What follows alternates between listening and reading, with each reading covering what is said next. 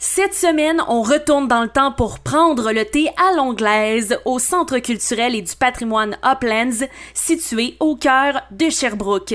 Je m'appelle Vanessa Lisabelle, bienvenue dans le balado Direction les cantons.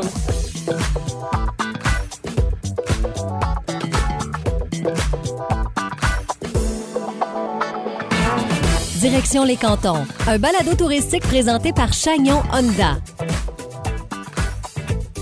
Sherbrooke fait partie des plus grandes villes au Québec, mais son nom remonte seulement aux années 1820 parce qu'avant d'être Sherbrooke, son surnom avait été attribué par les Abénakis arrivés dans les cantons de l'Est vers 1680.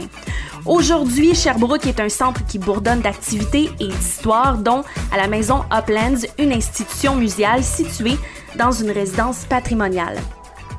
On va faire un retour dans le temps.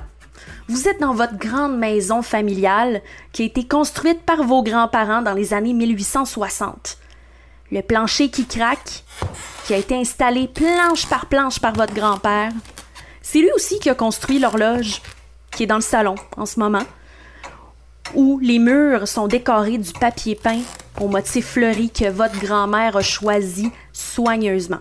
Et là, vous installez la table avec vos belles tasses en porcelaine pour un thé à l'anglaise. Et c'est ce qu'on va faire avec Julie Marlot, chargée de communication et développement à la maison Uplands. C'est quoi les Uplands? C'est le nom, d'où ça vient? C'est quoi tout ça?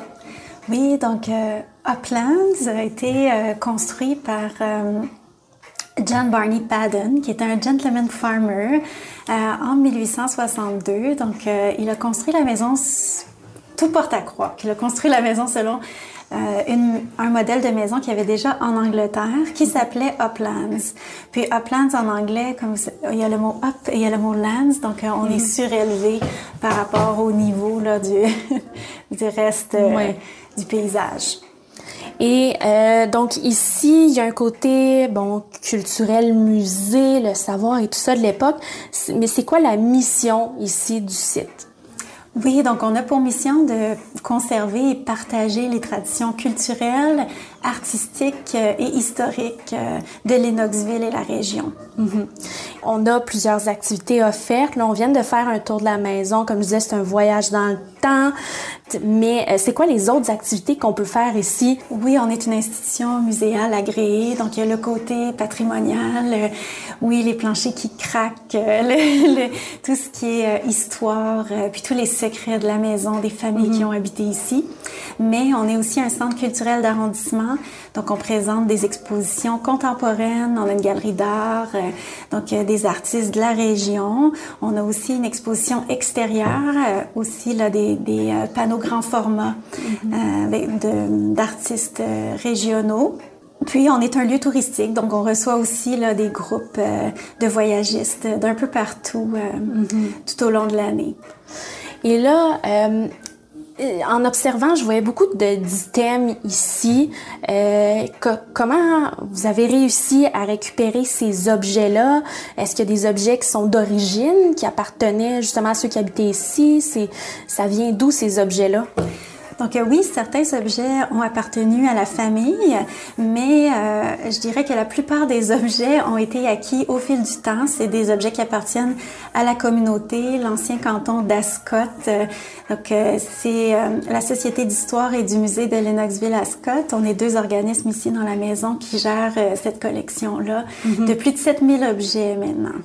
Wow, ben c'est, c'est impressionnant parce que justement, euh, tu parles de 7000 objets euh, qu'on peut voir exposés un peu partout, mais il y a aussi une pièce en haut qu'on a ces objets-là et ça, ça change à chaque année. Oui, on a environ une nouvelle exposition par année pour pouvoir permettre là, de, de, présenter ces objets qui sont sinon cachés en réserve. Donc, euh, on les présente selon différentes thématiques. Et euh, quel objet qu'on peut avoir justement d'exposer? Ça, oui, ça change chaque année, mais par exemple, là, en ce moment, qu'est-ce que les gens peuvent voir dans ces objets-là? Oui, donc euh, c'est des objets tous fabriqués à la main. Euh, l'exposition euh, porte sur l'artisanat traditionnel dans les cantons de l'Est. Donc on, on a des broderies, on a de l'artisanat autochtone, abénaki. on a aussi des objets pour travailler le bois. Donc c'est assez varié, mm-hmm. même des jouets, donc fabriqués à la main. des vêtements. Mm-hmm. Il y a ici la maison Uplands fait partie de la route d'été à l'anglaise. C'est quoi cette route-là? Oui, donc euh, c'est une des routes thématiques du chemin des cantons. Euh, donc euh, c'est plusieurs établissements qui offrent l'activité du thé à l'anglaise qui est un patrimoine, une tradition d'origine britannique sur le territoire du chemin des cantons. Donc on s'allie pour, pour présenter, pour offrir le thé. Ben justement, c'est ce qu'on va faire. On va se transporter en mode Angleterre pour prendre notre thé à l'anglaise. Saviez-vous que les Britanniques consomment un total de 165 millions de tasses de thé chaque jour? Ça en fait pas mal des cup of tea. Bon, avant de commencer notre heure de thé, faut choisir notre tasse. Et ça, ça fait partie de la tradition de quand l'invité peut choisir sa tasse. Oui, donc euh, ça fait partie du rituel, puis c'est une des étapes euh, préférées, je pense, là, de, pouvoir euh, choisir sa belle tasse en porcelaine. On a la chance, toutes les tasses qu'on a ici nous ont été offertes par des, des dames de, de la communauté. Parfait. Donc maintenant, c'est un choix très difficile pour moi, mais il y en a une. Et ben, ah, je pense pour les pattes de la tasse, j'ai pas le choix de prendre la tasse. C'est euh, une tasse japonaise, tu disais. Oui. Qui comme, on dirait un mini bain. Oui, parce qu'elle a des petites pattes. Euh, mais toutes les tasses qu'on a ici, c'est des tasses en fine porcelaine. Là, celle que je tiens dans les mains, c'est une Royal Albert euh, avec les bordures. C'est de l'art véritable. c'est c'est des petites œuvres d'art. Donc là, on a le grand service avec Majordome, serveur, ce serait quoi son, oui, Vincent, qui est guide interprète ici pour l'été euh, au Centre culturel et du patrimoine à Place. Donc, euh, Vincent est étudiant, puis il va être avec nous tout l'été. Donc, euh, il fait le service du thé, mais il interprète la tradition aussi. Donc, il, il nous explique, il explique au public, là, des, il donne des petites anecdotes historiques là, sur la ah. tradition. Là, il nous a fait le service.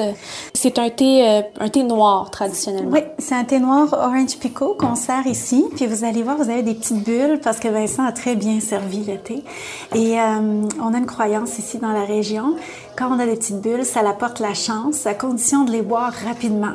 Il y a une façon de tenir les tasses, euh, mais oh. je pense que c'est assez naturel. On fait que pincer doucement la anse qui est faite euh, qui est faite vraiment pour pour qu'on puisse poser les doigts. Oui.